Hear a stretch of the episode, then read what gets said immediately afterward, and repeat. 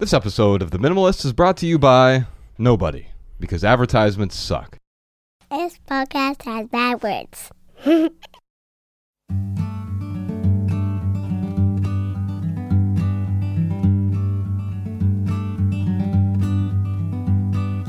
Every little thing you think that you need. Every little thing you think that you need. Every little thing that's just feeding your greed. Oh, I bet that you'd be fine without it. Hello, everybody. Welcome to the Minimalist Podcast, where we discuss what it means to live a meaningful life with less. My name is Joshua Fields Millburn. And I'm Ryan Nicodemus, and together we are the Minimalists. Today, we're going to talk about our obsessions, our obsessions with trends and fashion, and we're going to, going to dissect our infatuation with clothing and style and also shoes. Hmm. And we're going to do that with today's guest. Now, it's Tyler Jones, although Tyler isn't your name, Tyler. It's not. No, and it's a terrible fake name as well. I would say. But yeah, uh, that's uh, me for now. Uh, so I want to dive into this. So, so you started this Instagram account called Preachers and Sneakers. Yes. And if you're watching this on YouTube right now, you'll notice that you can't see Tyler's face because he is this anonymous person behind Preachers and Sneakers. Let's Would, talk. would you say they called you the Christian Banksy? Yeah, several have. Yeah, which I which I wear with pride. I, Yeah, I can't absolutely. think of a better compliment. Absolutely. So, so this account fascinates me. Now, Ryan and I have different religious beliefs. We have different political beliefs, and I think that's what makes this this podcast. Uh, resonate with a lot of people because we have atheists on, we have Christians, we have everyone in between, and it's quite often not even about beliefs. And today we're not even really going to be talking about religious beliefs although i think that will that will come into the conversation our beliefs in general will come into the conversation. What i want to talk about is this obsession we have with fashion and i think no one has done that in a more artistic way that has spurred conversation recently than you. Thank you. let's talk about what happened. how, how did preachers and sneakers start for those who are who are not in the know yet? So, uh, as most young married men do when their wives are out of town, I was sitting on my couch watching worship videos on YouTube. So, like, you guys have differing religious beliefs. I'm a I'm a Christian, been for the majority of my life, and uh, I never do this. But for whatever reason, that morning I was I slept through church and was just watching worship videos on YouTube. I, uh, there was a song that I liked called "Resurrecting" by Elevation Worship, which is you know one of the larger worship bands right now. Um, and I was watching the video and I noticed the lead singer, who's not the lead singer anymore, but uh, his name's Mack Brock, was wearing this pair of Yeezy 750s. And at that time, I had been into sneakers for maybe three or four years. And I very quickly realized, oh, these shoes resell for $800. dollars And uh, for whatever there was a I think I had was either under or over caffeinated and I just started to feel s- some type of irritation like how how do you reconcile this uh, and I wasn't this articulate at the time but or I'm, I'm not articulate now but I, I just was very frustrated and I couldn't understand wait this dude's leading worship for thousands of people and he's wearing shoes that are worth more than most of their rent I would assume Yeah. right Like, right. what kind of message is that sending? Right. Yeah. And um and at the same time I was like I I can guarantee that most people don't understand how much these shoes are worth. Mm. And then you, you know YouTube serves up recommend re- recommended videos for after those videos and I started realizing there's a ton of pastors and worship leaders that are wearing all these super hyped up sneakers and streetwear. And so I just made a few videos on my personal Instagram and just said, "Hey, did you know that uh you know Mack Brock is wearing $800 Yeezys or y'all's friend Erwin is wearing nine hundred dollar off white Jordan ones. Um, to my personal Instagram, I have like four hundred followers. I'm a nobody. I know nothing. Like I'm just a regular dude. And I had a buddy that actually lives out here who's a DJ. He's like, "Hey, dude, you should start an account just doing that. It could be the next viral thing." And I said, "I don't, I don't think so." But I mean, I, I love making people laugh and like the liked how people were responding to the things I did on my personal Instagram. Mm-hmm. And so I thought about it for a few days, and the name I just started thinking like, what rhymes with like preachers or pastors or deacons, and immediately sneakers. I said preachers in sneakers, and there's a double entendre there right? obviously And it's like in like I N as well as and A N A and D sneakers. Um, and so I made the account and I copied. Sorry, I copied those posts over, and within four weeks I had a hundred thousand followers. It's crazy. The New York Times is calling, and I'm like, dude, I don't know what I just did. like, Now, now, so let's talk a bit about this. So, what you found also is, and this is one of those rare examples where social media actually leads to healthy conversation in a lot of instances. The the comment section has, in many ways, become this artistic space in and of itself, right? Yeah, and it's uh, there's plenty of people that are more funny and more educated than I am in the comment section, and that was the thing that was so surprising. How we were talking about earlier, like fans of your podcast are atheists and religious and questioning and all this, and all of those same types of people were coming in the comment section because the universal thing is everyone felt a certain type of way about it. Yeah. And a lot of people didn't know what to do with it because they were served up, oh, this person is wearing $1,200 shoes. I don't know how to feel about that. Right. Yeah. And that's what I think caused um, so many people to get riled up one way or the other. Well, you know, it's interesting. When I first saw Preachers and Sneakers, I had this visceral reaction, like you did when Yeah. you saw the Yeezys. But then I started digging into it, and I'm like so torn on it now. Yeah. because it's uh, yeah, I could see both sides of it, and maybe we'll get more into that in the Maximal episode. But Yeah, I think so. And also, uh, Tyler, so so you, in, in fact, I made sure not to ask your name beforehand, so I wouldn't screw it up, uh, because I, I don't want to do the, the big reveal. Uh, and and so you you had this quote. I think it was in a complex article. You said, "As I have processed the growth of this account, however, it has caused me to examine my own life and how I spend my money because it's not much different." So in a way. While you were reflecting and you were judging other people in a way at first, I think now what you do isn't a judgment so much as it is a you're setting up a discussion board almost, Yeah.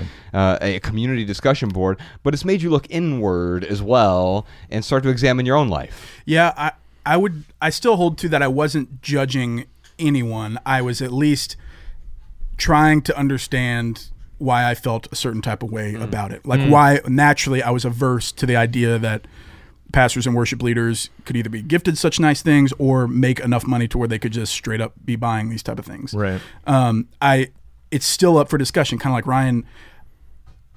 I've I've seen behind the curtain on some of these things, and I've I understand the nuance around some of the situations. Like at a micro level, there are variables that all of us don't get privy, like aren't privy to, and change the narrative a little bit. Yeah. Um, What was your original question? Sorry. Well, no, it- it's it's changed your own mind. Oh, yeah, in, yeah. in a way. So so are, are you looking at the shoes you buy now a little bit differently? Yeah, I mean, it made me really, really take inventory of my own social media presence and question why I was posting what I post. Uh-huh. Because at least in Christian circles, a lot of what we post on social media is really, if if you get deep down into it, is to make other people jealous at some level of our lives. Oh wow. And so that, and I had to repent of that myself, saying like, "Oh, I had these courtside seats, and I posted all about it because I wanted people to know that I got this sweet hookup, mm-hmm. or that I was on this sweet vacation, or had this dope meal." And at least in Christian circles, I mean, causing people to envy your life is mm. sin. Yeah. And and so I had to really like go back and say, "Oh, why?" Like it's really caused me to reflect on why I post on social media and really try to take the log out of my own eye Yeah. even though it's been imperfect and it's been messy and you guys have seen the comments like m- critics of mine will say this is not a healthy discussion mm-hmm. but it is a discussion and it's mm-hmm. caused people to do the same Well, I mean, I think we should have a little bit of that discussion. We have some some listener questions we're going to get to here in a moment, but I thought what was fascinating is Ryan saw that had that visceral reaction at first. I actually had a different visceral reaction, and I think you and and we, the minimalists in our community, we are actually talking about the same problem, which I think is overindulgent consumerism, mm-hmm. and, but Yeah. we're tackling it from from different angles. And I actually don't have much of a problem with pastors. I mean, I shouldn't say much. I don't have any problem with a pastor wearing expensive shoes because I think they they they work a job and they can do whatever they want with that money. The same way I don't care whether or not you wear expensive shoes. However, I actually have more of a problem with with just your average person like me and Ryan who aren't you know fashion critics or, or whatever uh, spending money actually we're not even average because we now we have this audience or whatever but like yeah it, uh, podcast sean for example if he started wearing um, yeah, $800 Yeezys, um, I would start to question his priorities. yeah In, in, in a way, and now that maybe that, that's me. You know, judgment is but a mirror, right? And- Right. And, it reflects the insecurities of the person who's doing the judging. So if I were to look at Sean and say, "Hey, those," I'm not going to say it out loud, but I'm going to look at that and say, "Wow, he really prioritizes uh, this." Expensive footwear. And why is he doing that? Is it a mm-hmm. personal belief? Is it a mimetic belief? We'll get into some of that today mm-hmm. a- as well.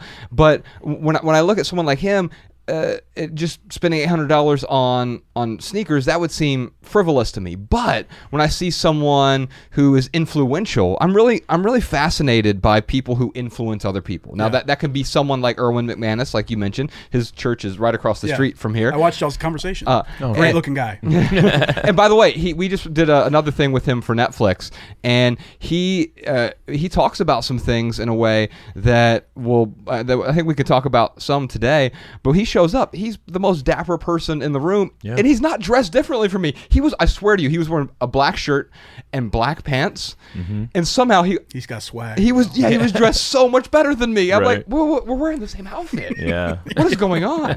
and now the the shoes that that um, I think you you posted him wearing some expensive shoes, Mm-hmm. and um, they were gifted to him. He, he said, um, which I, I mean I, I don't have any reason not to believe that. Right. Um, and when I when I see see that, I also see that he's trying to resonate with a particular community, right? Mm-hmm.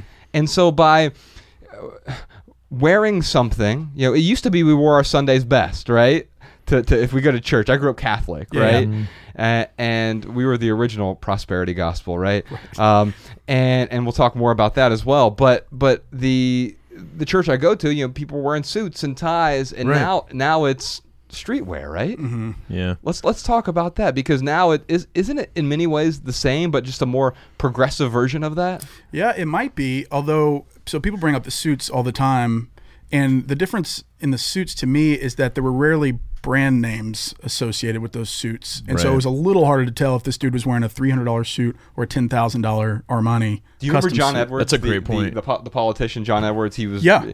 He so so he would be a common man. Mm-hmm. He would take his Armani suits, take the tag out, and have them sew in a J.C. Penney's tag. Oh wow. Which so he, he he was being deceptive. He could have just removed the Armani tag and no one would have known, right? Right. But he wanted to show you that he was the the, the average The man average by man. putting. So isn't that interesting how brands communicate something? Yes. And so that's the deeper discussion about okay, if you're saying that you represent the creator of the universe or you're or you're pouring into a congregation of people mm-hmm. and not trying to have wisdom with what you wear, are you being foolish? Because I think most people would agree that what you wear sends a message, especially if you're wearing a, a, a brand name. Yeah. And to go back to what kind of what you said about podcast Sean, if he was showed up in eight hundred dollars shoes, uh, I agree. Like I don't have an issue with him having those shoes, but I would I would have an issue if he was living off of tithes and donations. And so that's that's the rub for a lot of people is it's hard to reconcile those two things where uh, or that's why it, it blew up so significantly, I think, is because people have this understanding like, all right, pastors live off tithes and offerings, yet they're wearing thousand dollar shoes. But many of the ones you feature aren't living off tithes and Right. offerings, right? And then it brings up a follow up question like, all right, so they're not living off tithes and offerings, but they're building a congregation, Uh-huh. writing books on pastor time, and Uh-huh. then selling it to that existing platform that they've built as a pastor. And so it just brings up all these deep things that I, as a normal nothing dude, Mm-hmm. Uh-huh. kind of maybe scratch the surface of with the sneakers. Uh-huh. And that's why people get so fired up because there's all these different elements to You it. You know what got me fired up is uh, one of the articles I was reading. I, I don't know if it was with the Times or if it was Vice, but uh, it was talking about how these churches will start to make their own swag, and they create this false demand. And I think that is uh, that's promoting materialism, and that is where I have a problem with any any organization that's leading people to promote materialism. But Yeah. that's me Yeah. if, if if I am if I'm at a if I'm at a church and a pastor is wearing an eight hundred dollar pair of shoes, like I get to decide whether or not I support that pastor. Personally, I wouldn't, but someone else would, and I, I'm not going to knock someone for choosing to support a pastor who's wearing eight hundred dollar shoes. But what if that pastor did? They're eight hundred dollars shoes because that's the resale That's the value, right? value. Yeah. Unless Right, it's yeah. like designer stuff. Generally, I post like the retail value of designer stuff because Yeah. it's ridiculous. Right. Yeah. As on the retail side. Sure, sure. So, so, but, but what if they didn't pay anything for those sneakers? Now we have It's- people who yeah. offer us free stuff all the time. We always Sure. decline it, Yeah. uh, just, ju- just as a rule. But I'm I not can saying give them my address. If you want. no, well, so the, the the if they're given to them, it still is promoting materialism. It is it's just a step away. And this is what's so funny about this whole conversation. There's this line. It's such a gray area because it's to me it's only one step away from like wearing a Nike swoosh when they're when they're when they're preaching and when they're on the stage. Uh, now it's not as obvious as a Nike swoosh. Like most people wouldn't have noticed what you noticed in that video with the eight hundred dollar pair of shoes. Yeah. Um, but people would definitely notice a Nike swoosh. So it's a little bit more indiscreet, but still, it's it's promoting materialism, and it's not about like, you know, what could they have done with that eight hundred dollars? Maybe they could have like redone the upholstery on the you know on the church benches, or like that's not really the problem I have as much as creating the need with the congregation of oh my pastor wears those shoes so like now i need to go wear those shoes. And that is uh th- that's where i have an issue. Not only that but it would be like if we started wearing rolexes Yeah, like yeah, like yeah. it because because the, the whole conversation about drawing in a younger crowd like i get that um but th- that would be like josh and i saying hey you know what because we want to show that minimalism isn't about uh, quantity; it's about quality. So we bought Rolexes because we want to show, we want to appease a certain crowd. We want to appease the maximalists No, I- who I- I- who who feel like you know minimalism is about the stuff. But see, we got Rolexes. It's okay to have Rolexes. Right, and, and here's the thing. I actually think it's okay for you to have a Rolex, and there are probably good uses. I mean, it, init- initially it was a diving instrument, like it was the best Right. diving watch, and that's why people had it, mm-hmm. and then became a status symbol out of that. Right. Mm-hmm. I assume the same the, the same is true with a lot of sort of fashion. It starts in, in a way that is. Uh, useful, but uh, speaking about Erwin, Erwin McManus, he, he said I think quite often we confuse minimalism when I was interviewing him for this Netflix thing. Um, uh, quite often we we we confuse minimalism with utilitarianism. Yeah. Mhm. And I think the problem there is that beauty is essential. Yeah. And and so I think aesthetics are important. We all believe aesthetics are important. And maybe sometimes what we're trying to do with the the sort of if you go to Mosaic, by the way, it's the most beautiful building you'll ever walk in. Yeah, it's gorgeous. It, mm, aggressively minimalist. Um, it's absolutely stunning. Mm-hmm. Um, and and none of that's a brand name. It's not like there's a the the stage is brought to you by Nike or whatever, right? But um, it- there are sometimes we we we rely on brands. I I don't. I try not to personally, especially out, outward facing brands. We rely on brands as, as a shortcut toward quality or, or, or something else. Maybe. Uh, Yeah, yeah. unfortunately, I think that's the unfortunate side. But sometimes it's just like like Ryan and I both dri- drive Toyotas. We're not sponsored by Toyota, but like I, I know that the Toyota has worked really well for me, and anytime I've deviated from it, I've I've regretted it in the past, Mm-hmm. and so I've gone back to to to Toyota, and that works well for me. Although I was just in Nashville a few weeks ago, and the rental car place was out of most cars, and they tried to give me like a BMW, and I'm like, that's too fancy for me. Like Yeah. I, I, I because I'm afraid of the image I'm going to project. Now was Mm. also going to be hanging out with Dave Ramsey then, so I, I really didn't want to like Man, drive. he should have sent you a car, man. You know that guy's got 15 Bentleys or whatever. Ford Raptors, I think is what he drives. Yeah. yeah, yeah. But isn't that interesting how that concern is valid? yes. Yeah. And it's interesting to to think where that stops. Like at a certain point, like I think even Erwin said it on a podcast um, very early on when this blew up and people were hitting him up. Like, I don't want to be owned by the mob, or I, I don't want it, the opinions of others to dictate how I dress or how I act, which I think is a valid thing because is, that's yeah. Mm-hmm. living in a prison. But also, there's something wisdom related, I think, that you understand what your image communicates, like Instagram specifically. The reason that if it's a gift or not doesn't really matter is that all we have is the context of what you choose to put out there. And so a lot of the content that I put out was was just reposting pictures of what these guys had already posted. And all I did was say, this is how much those shoes are worth. And people lost their minds. And now people came back and saying, well, they were a gift. Well, they were a gift. I'm like, all right, that's good to know now. But before you, it's, it's kind of a catch 22, but also I think what you just said about the, uh, declining the BMW is, is what it's at the heart of it. It's like, that matters, I think. Yeah. Although, again, the same thing. There is not. Uh, there's nothing wrong with BMW, and, and by the way, they're also really aesthetically pleasing. They're very well engineered. Um, but but at the same Expensive to repair. I'm sure they are. Yeah. Um, uh, so so, but at the same time, like it's what it communicates. I used to drive Lexuses, right? Now I don't now, mainly uh, well, two reasons. One is they cost a lot more than a Toyota, even though a Toyota is functionally the same thing. But the other thing is what it signals, right?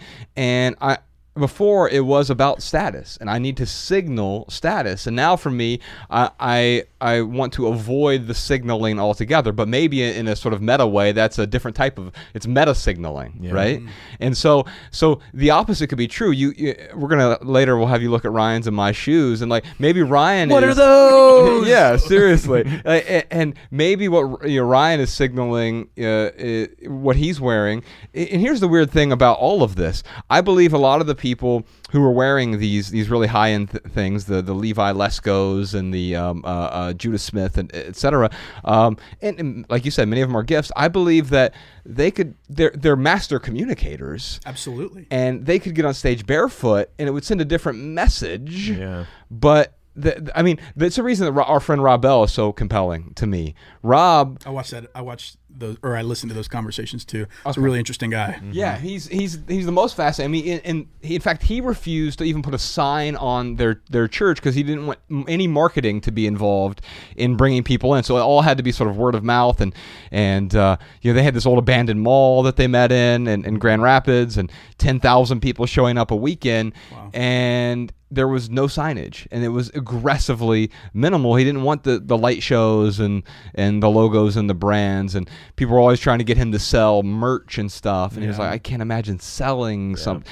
And so you could see he was struggling with it and he he was able to to I don't talk about that publicly, but now I see the other side of it. And I think it's what Ryan sees. If you really believe in, in a message and you think the best way to communicate that message to young people who you think need the message the most and will benefit from it from a protracted lifespan, then then well, is the best yeah is, is the best way to identify with them to also look like them in a way and maybe the shortcut to look like them is to dress like them Yeah, maybe, but then you're also that's putting God in a pretty small box. Yeah. Like couldn't couldn't a God so big that you believe in reach that demographic without like trivial things like a Nike swoosh.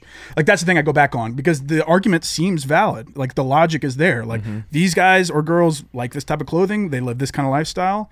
Oh, they probably wouldn't relate well to the guy in the suits and the stuffy pews. Mm-hmm. Like I know how we like I realize how we got here. Like I understand how we got here, but also at the same end it's like dude, it's kind of a thin argument because there's guys out mm-hmm. here like Francis Chan or Tim Keller who don't wear anything flashy. Don't go on massive like world tours with a bunch of strobe lights and stuff. And have mm-hmm. huge congregations. Although Francis Chan, I think, I isn't. know who he is but I don't know who the other guy Tim is Tim Keller's is mass. Uh, New York City. Uh, the church is called Redeemer. Okay. He's very big in Christian circles, I guess. Um, so he was famous for reaching a bunch of young professional uh, New Yorkers by being this blazer, khaki pants type dude Yeah. that just came and was uh, adamant about what he believed and how he is a really good speaker and everything, but no brands, no flash. Right. And so I I get the argument. I think it's probably a thin argument respectfully. Like I, I think Yeah. if you believe in a God that created the entire universe, he can probably work. I don't even think you need to go that far. I think you could just say like even like Ryan's and my message. I don't think we need we necessarily need to wear you know the the coolest clothes or whatever. Mm-hmm. And in fact, Ryan Ryan came in here head to toe in Supreme. I'd laugh at him. I'd, I'd laugh at me. I'd laugh at me too. yeah, right. Because it was Yeah. probably fake Supreme. no, I, I agree that that argument of well, I do it to draw in the younger crowd, like it seems a bit strawman to me. It seems a little thin. Uh, for me, it comes down to like, what would Jesus do? Would Jesus put on Yeezys? Like, I mean, when you look at what Maybe I, I think I, I've asked that question. Yeah. I think he might. Well, when you, yeah, I mean, sure, it's possible, but when you look at the way Jesus lived, Uh-huh. uh, I mean, he was, you know, he was a minimalist, Uh-huh. and uh, he didn't go out of his way. In fact, he would chastise the Uh-huh. Pharisees and the priests that were gaudy. And, he, and I mean, he went after them personally. Uh-huh. Sure. So would he? It's possible. It's probably not plausible that Jesus would wear Yeezys. Let, let me give you an argument why he might. Sure. So, so first off, it, was he a minimalist? Yes, uh, definitely. Uh, is Kanye West a minimalist? Yes, Sure. Um, and and so there are different types of minimalists. It doesn't that's, it doesn't mean good or bad. You know, Steve Jobs was a minimalist, but he was also a total jerk. So it doesn't mean just because you're a minimalist, you're virtuous as Right. well, right? Yeah. And, and, and so, but I, I look at Jesus, and let's just say that hypothetically, he, you know, the the man who was Jesus, he performed functionally magic tricks. Now, whether there was um, whether they were miraculous or not, we, we could have that debate all day, and no one would win. Sure. But um, was that at the time the best way to to help people to, to draw people into the message? Mm-hmm. And, and if so, how different is that from from doing something that is that was the cool thing to do then? is the cool thing yeah, to do now? But it's different in the sense that he was anti-materialism. And the magic tricks or the miracles did not promote materialism. And so he I, was I s- God. but yeah, right. And so, but you know, this also comes down to perspective, right? Mm-hmm. Because you and I, uh, let's say we were looking for a church, like I would not go and support the pastor who was wearing the eight hundred dollar Yeezys.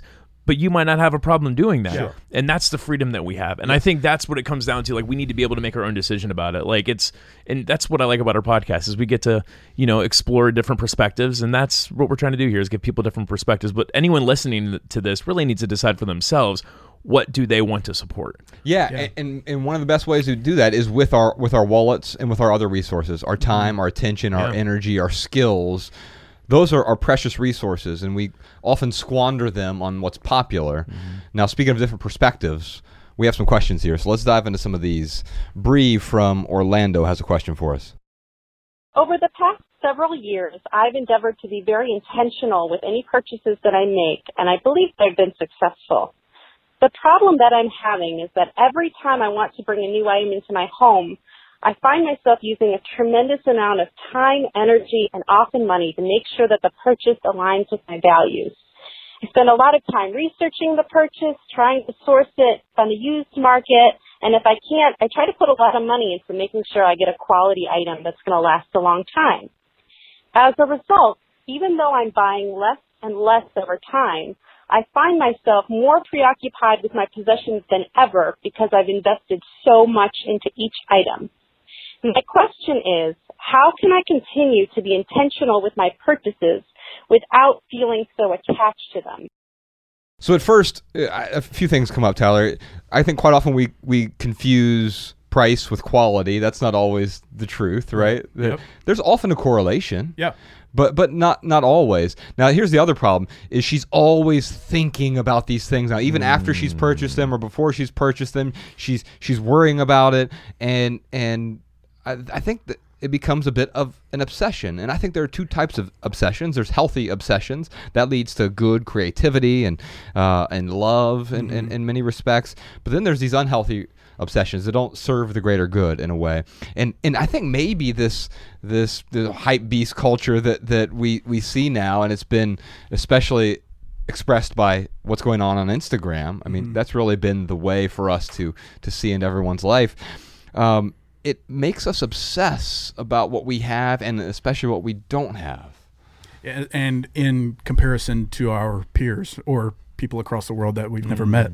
Uh, the thing, this is something I struggle with all the time. I mean, I am not a minimalist as of now. Would love to get to that point, like if we're being fully transparent. We'll give you a certificate before you leave. oh, thank you so much. Can I get the tattoo Yeah, as well? right. Um, Just ten percent of your earnings. You, you get six dollars. You're welcome. Uh, this is something I struggle with too. It's like, especially now that I'm becoming more aware, like, oh, ethical fashion is a thing. Like, s- the, like a an ethical supply chain is something.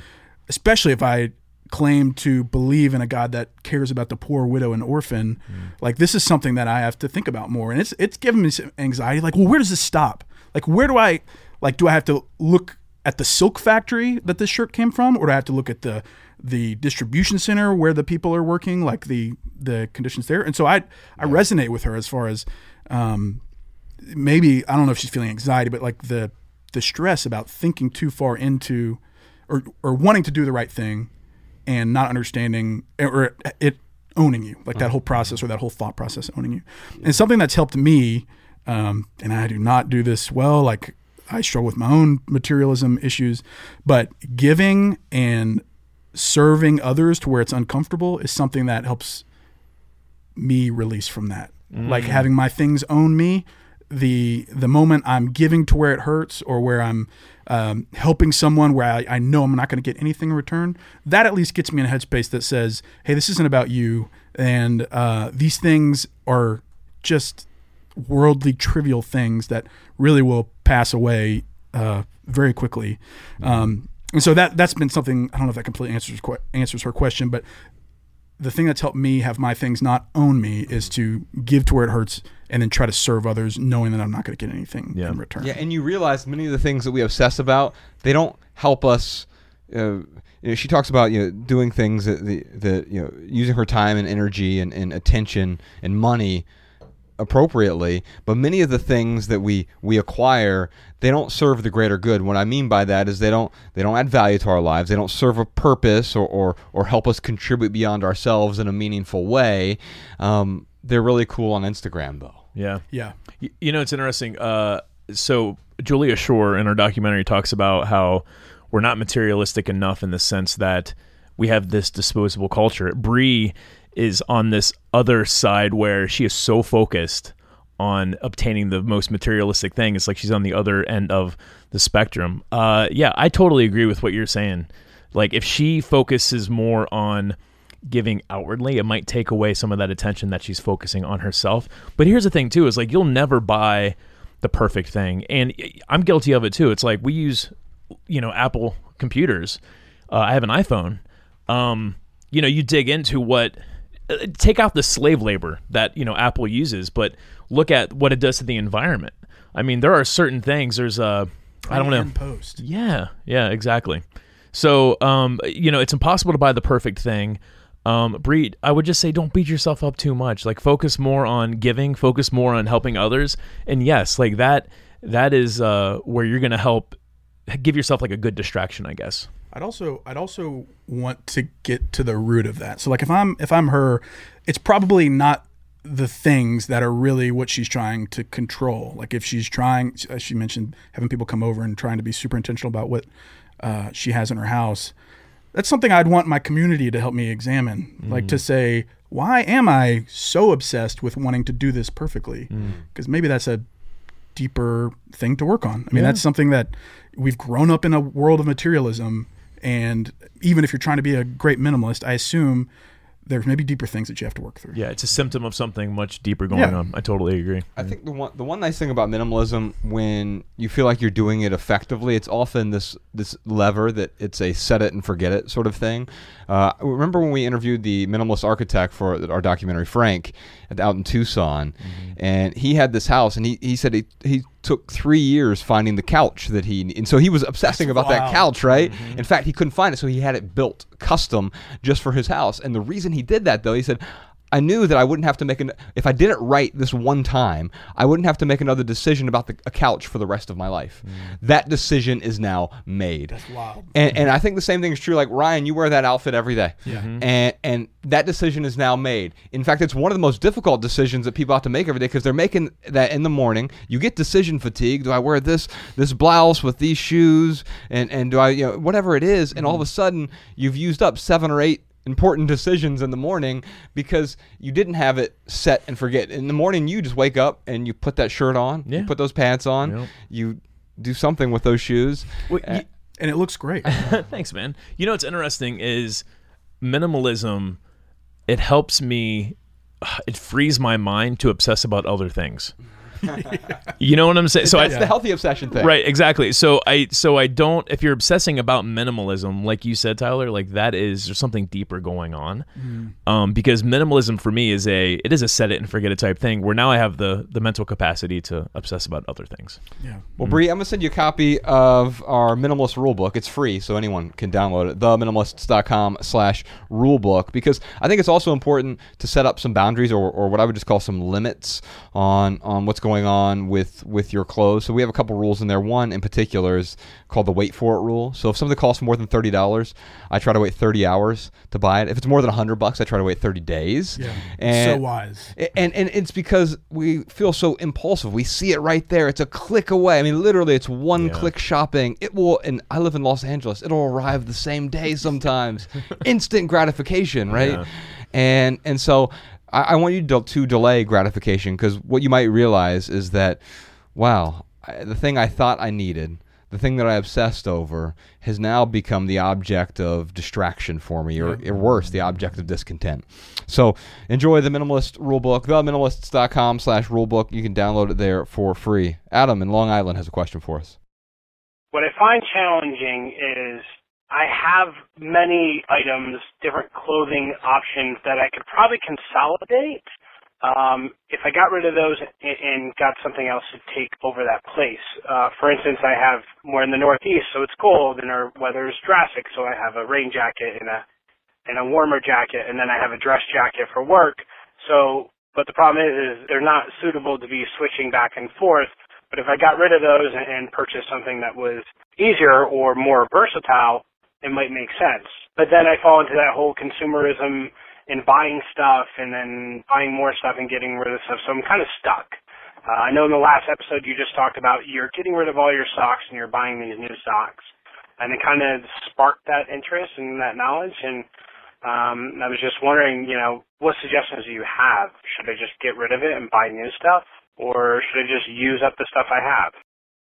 So Tyler, what what Adam is he mentioned here about the socks thing is once a year I just get rid of all my socks because they've worn out and I buy 10 new pairs. So um, it, it, and it's different from what he's sort of obsessing about, which is I've got this thing, but it's not perfect, and I could buy the perfect thing, and it would be better for me. And and I think that's what we, we really get caught up in fashion, and especially with the things that are trendy, because the thing that is trendy today is going to be far from perfect tomorrow. Yeah. Right. And and you're really highlighting a lot of these things that are very of the moment. And in fact, uh, now that the coronavirus has hit, your account has ha, has slowed down because y- the, the the material which you mined to to start these conversations isn't out there as much, Yeah. right? Absolutely. I mean, it's pretty much overnight gone away. Yeah. Uh, I mean, and I I made a joke about like, oh, so nobody's going to church or even really wearing shoes anymore because everyone's sitting at home. I mean, even me, like, I've maybe worn one pair of shoes over the past four months because I haven't really needed to leave my house or been forced to not leave my house. Um, I do the. I hear what he's saying. Like I at least empathize with kind of the wanting to over research or buy the perfect thing or like I always search for the top rated whatever, top rated whatever. Yeah. And at a certain point, you just kind of got to pull the trigger. But to the if he's got jackets, like if we're talking about his exact question, like if he's got jackets in the Northeast and they're functional, I would challenge the desire to want to buy the perfect jacket Yeah. because, um, like you said, fast fashion comes and goes. I talked to my friend Whitney Bauck, who is a writer at Fashionista. She's the one that gave me this fake name, um, and she cares all about ethical fashion. And we've we've been able to talk about how uh, terrible fast fashion is for the environment and for the people that work on it. I mean, it's literally getting the cheapest possible labor, the cheapest possible materials, and creating it within the time frame that the trend is popular, and then it goes away. Yeah. And it's disposed who the hell knows how. Um, and so I would, and I don't do this perfectly either, but I would challenge the desire to buy the perfect thing if you already have the functional thing. I'm I'm the worst person to ask about this. My wife calls me a jacket slut. It's the one area it's the one area of my life where I am I I'm probably not a minimalist. I think I have 9 jackets, which is way too many. Um and and especially since I live in Los Angeles. Um, And it's the nights are cool though. uh, right. The- I mean, in, in the winters especially, I'm like, I've got, I've got a jacket for like every eight degree increment. Uh, this is my 105 degree jacket. but you look so much better in outerwear though. Yeah. It's like I'm obsessed with vests because I get hot all the time, Uh-huh. but I also like to keep my core warm. And I feel like you never have to you never have to iron anything if you wear a vest. You never have to iron a shirt. You can I mean it's mild throughout like all seasons. And I'm the, kind of the same. I'm probably a vest slut uh, if, you, if you were a jacket slut, but Oh, big fan of outerwear. I mean, I, don't, I get I get how you have gotten to that title. I, I I love you know you talked about this with Breeze the delayed gratification. So I think that that's always a good thing to to uh, uh, to implement in your life if you are having these desires or these impulses to buy new stuff. But it comes down to what is what are Adam's rules? Because like I I'm trying to you know uh, look at his question and apply it to my own life. And what comes to mind for me is every time I go to Blue Bottle, they have this beautiful scale. They have this beautiful um, uh, teapot It's digital. You can choose the temperature. Your kettle. Yeah, the kettle. So I I actually got my kettle and my scale from Blue Bottle like two or three years ago, Uh-huh. but they've switched out. They've improved. Yeah, and now they have these beautiful, sleek, modern. And I, every time I see them, I'm like, I'm gonna replace my kettle and my scale because these uh-huh. are so beautiful. Now, is there anything wrong with that? No, like I I, I know th- that Josh, you're you are much more concerned about aesthetics than I am. So you might look at it, Josh might look at it and say, you know what? Because this fits in my home and because it's beautiful and it fits my style, I am going to go ahead and replace these things and, and donate the scale, the old scale and the old kettle. Right. Where like me, I am more functional. So mm-hmm. like none of my plates match at home. My socks don't match. Speaking of socks, you know what I do? I buy like very bright socks, but I, I they're- they never match because one will always wear out and if i if i had to replace socks every time like then you know you got to throw out both socks. So if they don't match it's okay if one sock wears out. I still got half of the set that i could wear with something else. So That's but advanced. yeah. So that is uh that that those are my rules. That's that's my uh that's my approach. So adam the question is is like how do you li- how do you want to live your life and like that's how you make these decisions no matter what though i think that delayed gratification is uh is something certainly people should implement more Totally agree. I I think I differ from both of you a little bit in that if I was personally in Adam's shoes, I'd get rid of those jackets and, and, and, and get a new one. And here's why. get rid of three and If- buy the one if- perfect one there is not going to be a perfect one, right? But I, I would find one that is going to be more timeless. And we're actually going to, on the Maximal episode, we'll talk about uh, timeless style and how that's not actually a thing. But and, and but I, I would I would find something that's more appropriate, that's going to last you for a longer period of time, but also that you feel good in. Because right now it sounds like he doesn't feel good in anything he's wearing, and it, somehow it's hurting his confidence or whatever. That's valid. I- That's a I- great point, I'd find a new home for those things where someone else will actually get value from them because you're no longer getting value from those things. I would find a new home for them, so I wouldn't just throw them away. And if they can have a new home, someone else might get value. Just because you're not getting value from the thing doesn't mean that someone else won't get value from it in the future if you let it go. And your willingness to let go, in a way, then is a willingness to add value to other people's lives by by letting it go and then replacing it very intentionally, realizing whatever you bring in won't be perfect but you'll keep it for a longer period of time. You'll probably feel better in the thing that you're wearing as a result. Yeah. Adam, I'm going to send you a copy of our book. It's called Essential. It's an essay collection with 150 essays, 12 areas of intentional living. And, and one of the essays in there is specifically about clothes. It's about the favorite clothes of a minimalist. And I think you'll find value in that. So if you want the audiobook version of Essential, we'll send that to you. It's over six hours long. Or if you want the ebook or the book book, we're happy to send those to you as well. Ryan, what time is it? You know what time it is? It is time for our lightning round where we answer your text messages. You can text your questions and comments to 937 202 4654. Yes, indeed. Those texts go to both of our phones, and we personally reply to as many as we can. We even respond to some here on the podcast, like this next question. Uh, by the way, Tyler, during the lightning round, this is where Ryan and I do our best to answer every question with a short, shareable, less than 140 character response. We put the text. Yes, very pithy. Yeah. we, we, we put the text of these minimal maxims in the show notes so they can copy and share our pithy answers on social media. All right. and uh, you can find all of our minimal maxims in one place now minimalmaxims.com. I think there's a drinking game like every time you hear the word pithy on our podcast. Yeah. So I think I broke the seal on that. One. Sorry. Take a shot of NyQuil. That's right. That's right. Our, our question here is from Brian. How do we get in touch with our own personal style so that we don't fall for the tricks and manipulation from advertising? Now, really, we can just maunder on a bit. We'll give them something pithy here, but let, let, us talk about this because there are a lot of tricks. I mean, the reason we start our show with advertisements suck is because we're just not a fan of, of advertising for us. It doesn't work for us. It's Yeah. not a judgment on someone else who, who wants to do advertising. Um, and and I've also realized there's a lot of manipulation there, and it and I, I find that it's easier for me to be able to talk about, hey, I own a Toyota, because they're not paying me to say I own a Toyota. And in fact, I'm paying them. Uh, but in a weird way, that actually leads to my pithy answer here: is are companies paying us to wear their logo, or did we pay them for the privilege of advertising on our bodies? And and and so I think quite often we're trying to signal something. We we, we buy the you know the there's hundred dollar multi hundred dollar t-shirts or some of the the pants that you put on the preachers and sneakers Instagram. It's like seven hundred dollar pants. Sweatpants. Yeah. Yeah, sweatpants. Wow. wow Um, I've owned cars that are less expensive than that Right. and and so uh, and here's the thing and they also have logos. So I paid seven hundred dollars to show to advertise for Louis Vuitton or whoever. to further someone else's dream. Mm. Let's or talk someone about else's that. vision.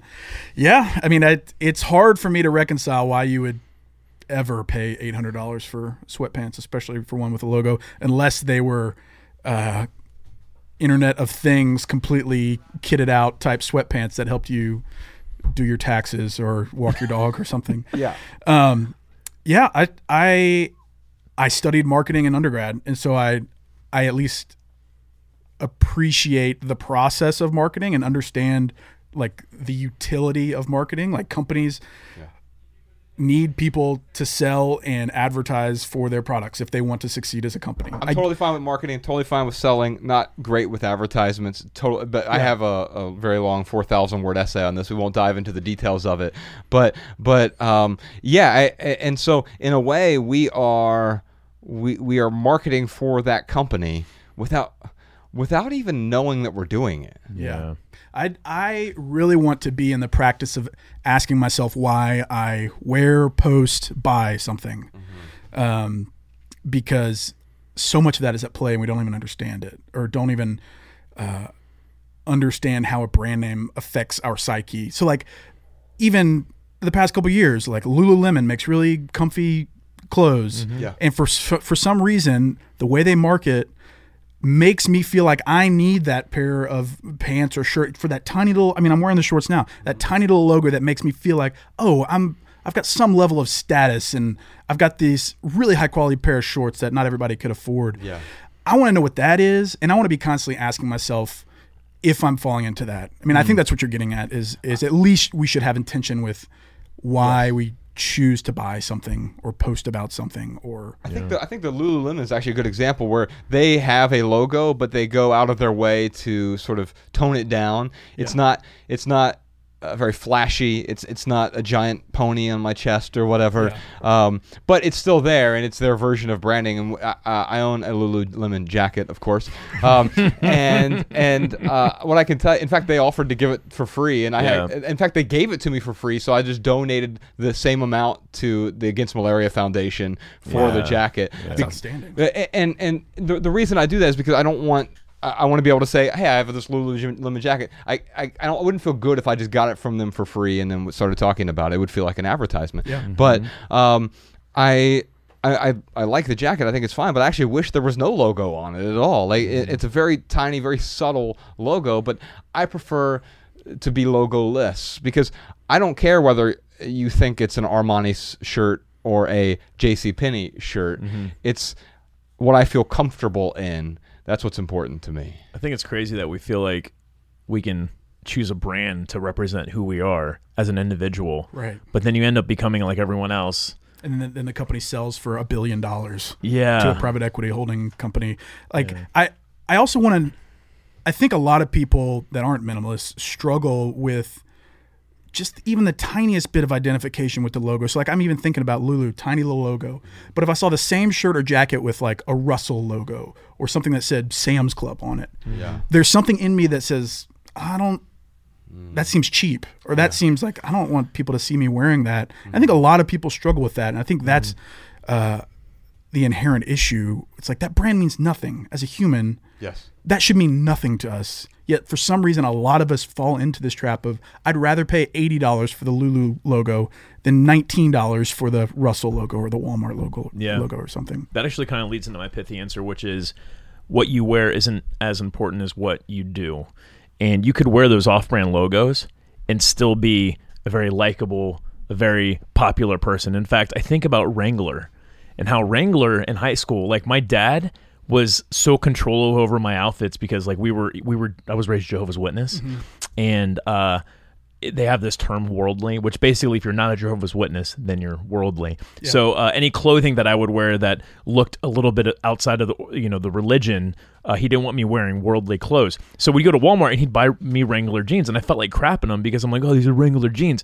But now, like I, I forget who it was I saw, like it was probably Matt Carney or somebody, like pulling off Wrangler jeans Yeah. and you know that you can get a Walmart, and Well, it the, just the, the Kith by my house was selling Wrangler jeans Yeah. recently. yeah, And So so, we call so them stranglers because they're kind of tight, you know. Yeah, in yeah. certain areas. yeah, yeah. now, so so um, one last thing before we wrap up this minimal bit. Um, what do you think about our future president, Kanye West? Um, he just did a deal with Gap, apparently. Yes, he did. And so, like, this is multiple layers of, of logos and signaling and, and, and, and, and culture and fashion and, and old and new and supply chains and everything else. Yeah. Sort of, it's this gumbo of of of man. I, I see a lot of Instagram posts about to to to come up on your feed.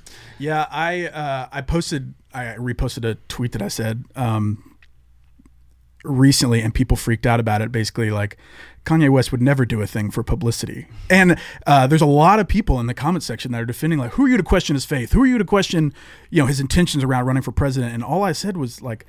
Look, I'm at least just raising an eyebrow about why Kanye West is running for president. yeah. Um, I mean, we're talking about it right now. Yeah, we're talking about right now, and Kanye loves people talking about him and what he's doing. But also, to his credit, Kanye's playing chess. I mean, Yeezy, for the longest time with Nike, didn't do that well. Like his his Nike Air Yeezys are really popular and resell for a ton. But Nike didn't really have a great relationship with Kanye. But then he went to Adidas when Adidas at the time nobody really cared about. I mean, globally they were a huge brand, but as far as in the streetwear market, they kind of were irrelevant. He goes there, and now it's a billion dollar brand, Yeezy. Uh, he does he does Sunday service, and they're like, well, this feels like a cult. But then he does this massive tour with all this uh, publicity, and now he's publicly, you know, professed his faith, and uh-huh. now he's brought on this whole other demographic of people that before would have written him off, you know, like during the college dropout album years, you know, Christians, I'm sure, would have never given him the time. But mm-hmm. now he's appealing to both sides in a lot of ways. Mm-hmm. And so it's hard for me as like a natural cynic to not be like, I don't this this feels like there's he at least knows that he's going to get publicity from this. Right. Sure. And obviously I can't I can't know his art, I can't know his intent, but uh, there's a lot of characteristics of a duck to not be like, is this a duck? I mean, because you know he's he's got super gaudy, intense tours. He's got uh, a wife that has her own level of publicity and has a reality show that's incredibly popular. Uh, there's no denying that he loves the spotlight. Now, again, it's not a bad thing. The one thing I do have an issue with is using faith as a bargaining chip to try to win over a, a certain voting block. And I think that's what a lot of people are raising an eyebrow at is like, did you just do all of these Christian themed things in order to gain approval from a pretty significant uh, segment of voters? And now you're very quickly announcing that you're running for president. It just seems like a lot of things are playing together. It's, yeah, it reminds me of uh, Trump in 2012, where he like started to make the run for president, but it was very similar to where it was people like blew him off. Yeah. So um, It's very much from his handbook, Yeah, Trump's handbook. yes. I mean, they're very similar people. I would, no, like I- yeah, large totally. egos, run businesses before, not afraid to be controversial. I mean, Mm-hmm. Kanye wearing the MAGA hat. I mean, people freaked out about that, but Yeah. he, him, and Kim are now billionaires. Like Yeah, he's playing chess. Yeah, maybe Right in front or- of us. or- or maybe I, I I don't know. I mean, uh, it appears that way. it- I, I it- agree. It I does- never looked at I, it I that agree way. that it, Yeah. it, it definitely appears that way, or it could just be a, a a series of dominoes that have all just sort of tumbled in, in one direction. I, I'm not sure. I, but the reason I, I bring it up, and, and we'll end with this, um, th- there are there are a lot of people that I, I don't know. I'm really just fascinated. I brought this up earlier. I, I'm fascinated with people who inspire other people. And there are people who do it well. There are people who don't do it well. There are people who do it well but with the wrong intentions. I think of Waco, for example, which by the way, if you saw I don't know if you saw the, the six part series We or watched it in one night. uh, Tyler So Kitsch. good, I mean, he was born to play that role. outstanding. Unbelievable. um, good. and and so I, I even look at someone like David Koresh and, and, and see the sort of charisma and and and, and the, there are actually things you can tweeze out say he did this right and there's this whole belief backing system that was clearly wrong and a lot of things he did wrong but you can tweeze out even the good things from someone as um, wrong, as as crazy as someone like David Koresh. And I, I I look at that, but I I also look toward a lot of a lot of pastors today. And even though we might have different beliefs, I look at someone like Erwin McManus or Judah Smith or um, uh, Chad Veach, Yeah. and and and look at the way they communicate. But not just them. I look at people like Tony Robbins and and, and see how how they communicate effectively, uh, oratorially especially, and um, I, I try to, to bring out the, the I don't know the best parts of it. Uh, I, I wrote down this quote. This is from the, the criticism section of our Wikipedia page. This is from um, the the New Yorker. That's when you've made it. Yeah, the, That's the, right. the New Yorker. They said the minimalist events are halfway between a TED talk and a hipster megachurch sermon. That's I actually find that as a compliment. I, and that and A lot I- of the same was- attendees, probably. Yeah. right. it's it- interesting because if I if I thought you would do it, I would totally start having weekly podcasts Uh-huh. in in LA, Uh-huh. and it would be borderline church service without the dogmatics behind it. Oh, and, and- and there would be principles and values and things like that. Right, like we- yeah, yeah, totally. And, and so, yeah, I, I I like the idea of doing you know live podcasts or, or, or different things. Mm-hmm. Um, I'm not a, a a fan of of pre-prescribed you know systems in, in place, and I think we're actually seeing a lot of that right now with with the coronavirus and the quarantine, and Mm-hmm. you're seeing even religion is is I say religion specifically, not spirituality, but religion. The way the way that people gather is, has now changed. Everyone is sort of gathering online in a way. Yeah. And and what the the thing that inspired your preachers and sneakers Instagram account? That's how everyone is is consuming their you know, sort of religious services now, right? Yeah, and it's it's I don't know what the future holds with that, but it really forced most churches to get on board with the digital form of church because for the longest time, uh, I think Judah Smith specifically. There was a there was kind of a, an air of rejection towards what he was doing, like building church homes, saying, "Hey, you can have church across the country, and uh, In your living room. in your living room and a lot of i think traditional pe- people that do traditional church like dude there's nothing to replace in-person community. Like you can't be so isolated in your own home and actively be involved with the church. But now since that's the only option i think a lot of people are coming around with or at least wrestling with the idea it's like what does this look like now? Because uh, we don't know how long this is going to last. And judah had the jump on a lot of people and i think he for sure. uh, he had, he had a really good pithy quote that I'm going to steal from him, but he said uh, in some interview he said, "I think the church should stop spending millions to reach thousands and and instead spend thousands to reach millions. And it's like, dude, that's a good freaking quote. Right. Mm-hmm. Although uh, to I, I- I think both things can be true. You you can do this thing online, like Ryan and I do most of what we do online, but there is no substitute for the in-person events that we do. Yeah. Yeah. We, we've done nine tours over the last ten years. We got our tenth one coming up uh, later this year in in November, and and nothing. Yes, it actually. It's it's not cost effective for us. It doesn't reach nearly as many people. Our biggest tour, we had seventy five thousand people show up on our biggest tour. Um, I can record one podcast and and it Yeah. goes out to many many many more people than that, right? Yeah. We spent an entire year on the road to reach seventy five thousand people in person. It was literally ten months, hundred and nineteen events in hundred cities, eight countries, and and it's literally me and Ryan driving around in his Toyota Corolla, right? Yeah. And and so I while I agree with the the sentiment that I would re- reach more people, the depth isn't necessarily there. Yeah. And and so there's there's I think what we have to acknowledge is there's probably room for both. Yeah, absolutely. And I think uh, I would imagine as an introvert, you were super energetic after that t- world tour, Oh, right? I, actually, I got depressed for a month. Dude, Did you really? Yeah. So like I'm Yeah. I'm think like I, I heard you say on another conversation that you were very much an extrovert, Yeah, and yeah. I, I agree. Like I need interaction with real people in real life, and this is why quarantine has been so hard for me. Like I've been in a, a depression because. I, I love my wife and my wife is everything to me. But there is something about being in groups of people that uh, is hard to get at home with maybe just one other person. And um, yeah, I totally don't think that Churchome could be a complete replacement. But I do think I think I agree with Judah's sentiment that like, dude, we've been building some gaudy ass structures to reach five thousand people mm-hmm. when we really could be investing in spreading our message at scale. Mm-hmm. Right. And I think he's doing a good job of that. And and you brought up a lot of the communicators.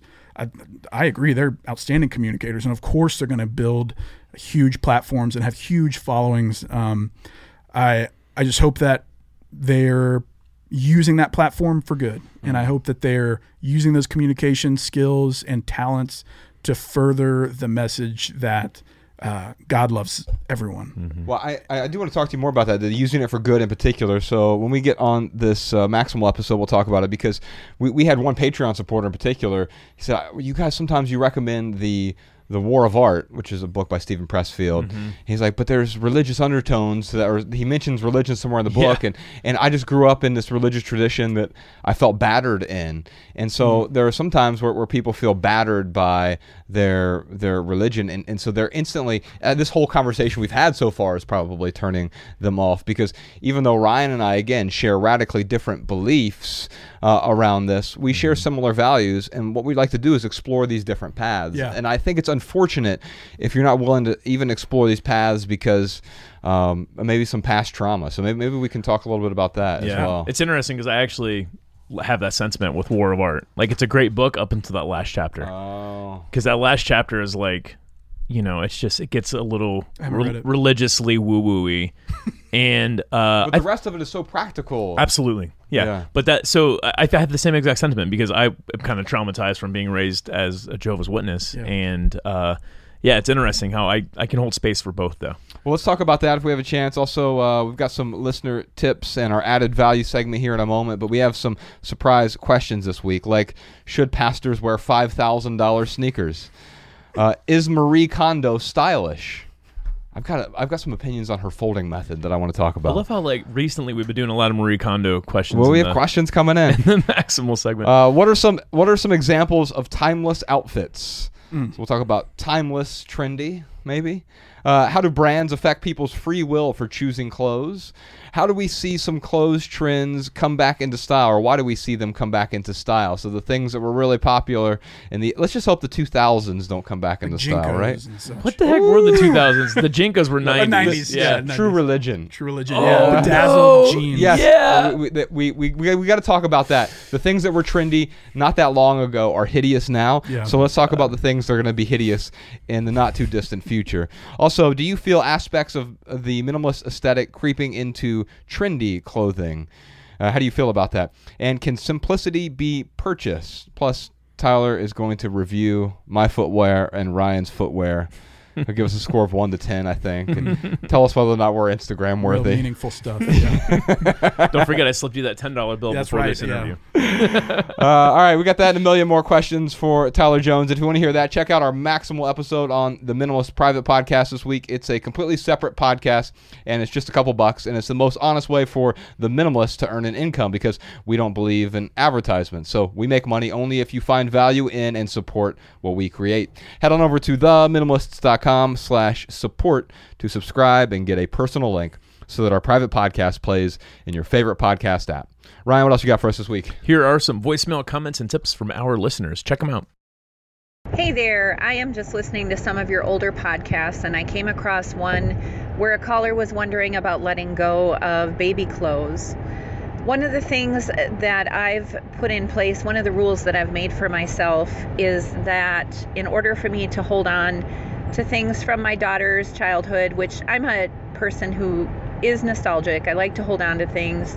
Um, I still have the flower dress that my grandma made for me when I was in my aunt's wedding and this rule kind of goes along with that as well. But I like to have a picture, a good picture of the item that kind of gives a snapshot in time instead of just having an item in a box.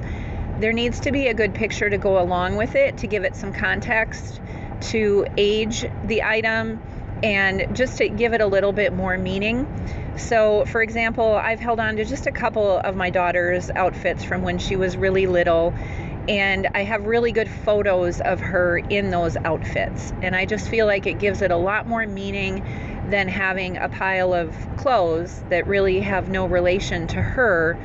Um, to actually have a photo to go along with the cute little outfit, um, it just kind of sparks those memories a little bit more.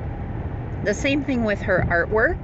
When she was little, I saved all of her artwork and it piles up after a while. It's really fun when they're really little, but as they get older, you realize that you have tons and tons of this artwork. And I started scanning things. I would date them and things so that I would have an idea of when they came from. But once they pile up, you really lose track of when they made those items, how old they were, what school were they in, and they lose their their real sentimental value if they don't have a story to go along with them. So um, her daycare used to send pictures of them making their artwork. And so I've held on to just a few pieces that I have really good photos of her actually making the item. Um, so that, you know, in the future, her and I can pull those out and look at the picture and be like, oh, you know, do you remember this when you were making this? And look at the item at that time.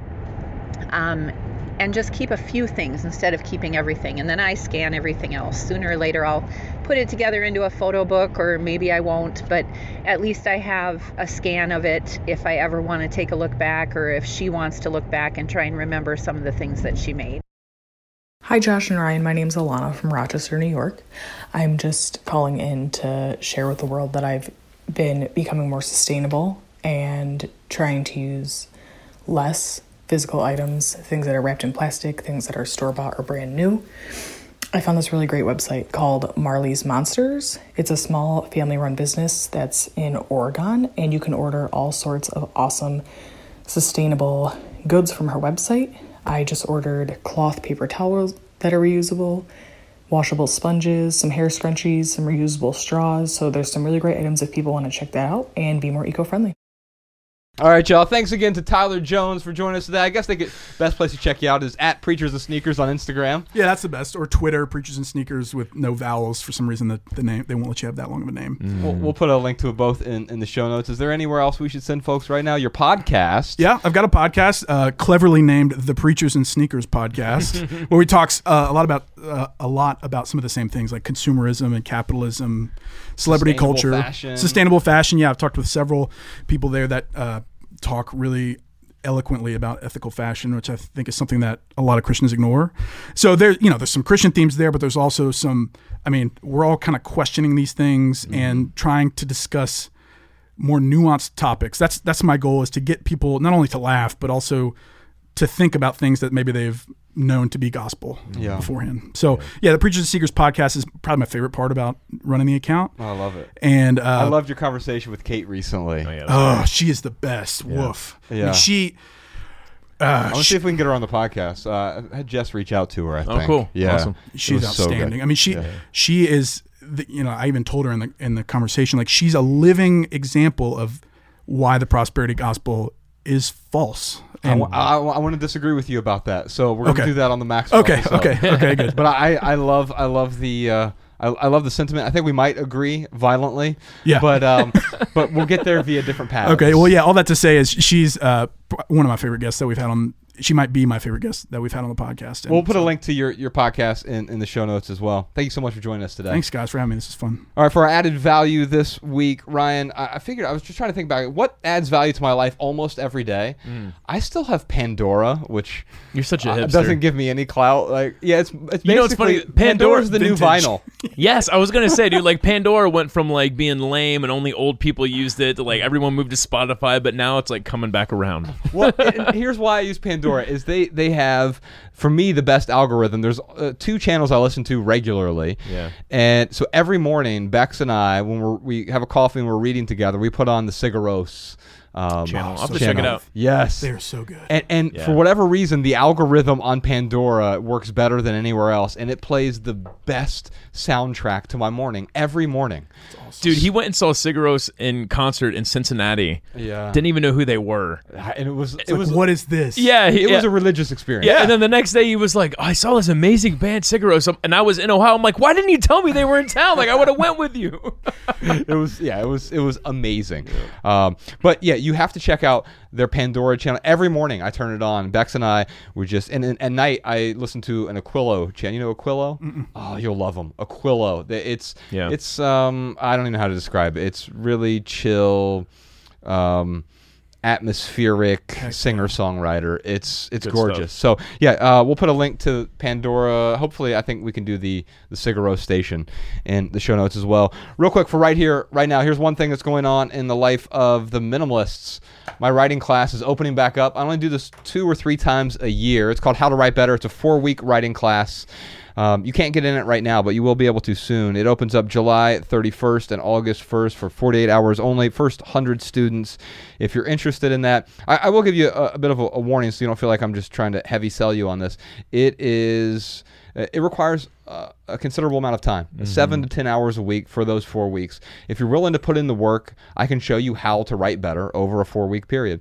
I've had everyone from high school students to people with English as a second language take the class, all the way up to medical doctors and grad students take the class.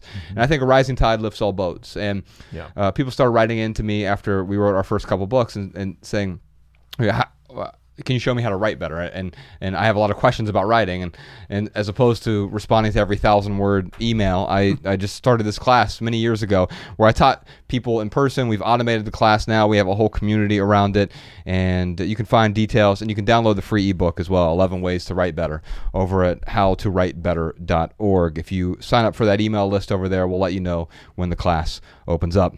You can follow The Minimalists on Facebook, Twitter, and Instagram at The Minimalists. Come to one of our live podcast shows. Visit theminimalists.com slash tour to find a city near you. If you have a question, comment, or minimalism tip for our podcast, email a voice memo to podcast at theminimalists.com. You can comment on this episode at youtube.com slash The Minimalists. And if you want our show notes in your inbox, sign up for our email list over at theminimalists.com. We'll never send you spam or junk or advertisements, but we will send you our Simple Sunday emails whenever we send those out. Uh, we just sent one out recently with um, this new essay, really short one, but uh, it's called Too Many Screens, and it's a commentary on. Uh, did you see the the Ronny Chieng uh, stand up special? Yes, it's so. I've been talking with him recently. Really? he follows me. Yeah, Oh. he is one of my favorites right now. He's so good. He has the, so he has the joke on there where he says every night in America is like a competition to see how many screens we can get between our our wall and our faces. Yeah. and And we're not happy with any of them. right. It's like you know, I've got my my iPad and then my iPhone and then my laptop and the TV and then the Apple Watch. And, and uh, so it's an essay sort of about that. You can find that over at theminimalists.com slash screens. But had- si- sign I- up for the email list. You'll get that in your inbox. I had this epiphany about the screen thing, because I do the same thing where I reach for my phone when I'm watching a movie. Yes. So uh, what I've been doing recently is I put my phone like in a change tray that we have, uh, where I put my keys and wallet and stuff. Four year rule. Yes, the four year rule or foyer rule if you're Josh. so I'm sitting there and I'm watching. I think I was watching like Star Trek or something. And what happens is there's this roller coaster that happens with TV shows where it's like boring, boring, boring, and then it builds up, and then you get this dopamine where like it gets to this like plot point, and then it kind of comes down, and like that's the whole wave that I realize that I'm riding when I watch a show. But what's happening with my phone is that I want that dopamine hit. So Right during so during the lull in the TV show, I'm like, I can get that dopamine hit with like social media or with the news or with you know ch- checking my email, and uh, it's it's just it just speaks to our impulses. The whole screen thing, man. We're dopamine dopamine addicts in a way. Yeah. Do you think that has anything to do with the the, the sneaker culture right now? There's some dopamine that's involved in that, right? Yeah, I- I think absolutely. I mean, buying things in general probably gives you a dopamine hit. I do the exact same thing with the Mm. movie. My like my wife cusses me out every time, not figuratively cusses me out for just uh, like, dude, I can do this both of these things at the same time. Yeah, we and never you, can. and you can't. Absolutely oh, no. not. You know what I end up doing? I end up like, uh, like because the plot point will hit, and I'll be like, wait, what happened? What did they say? So then I gotta put my phone down, and rewind it. yeah. Oh, dude, it's yeah. All right, Joe. If you leave here today with one message, we hope it's this: love people and use things, because the opposite never works. Thanks for listening, y'all. We'll see you next time.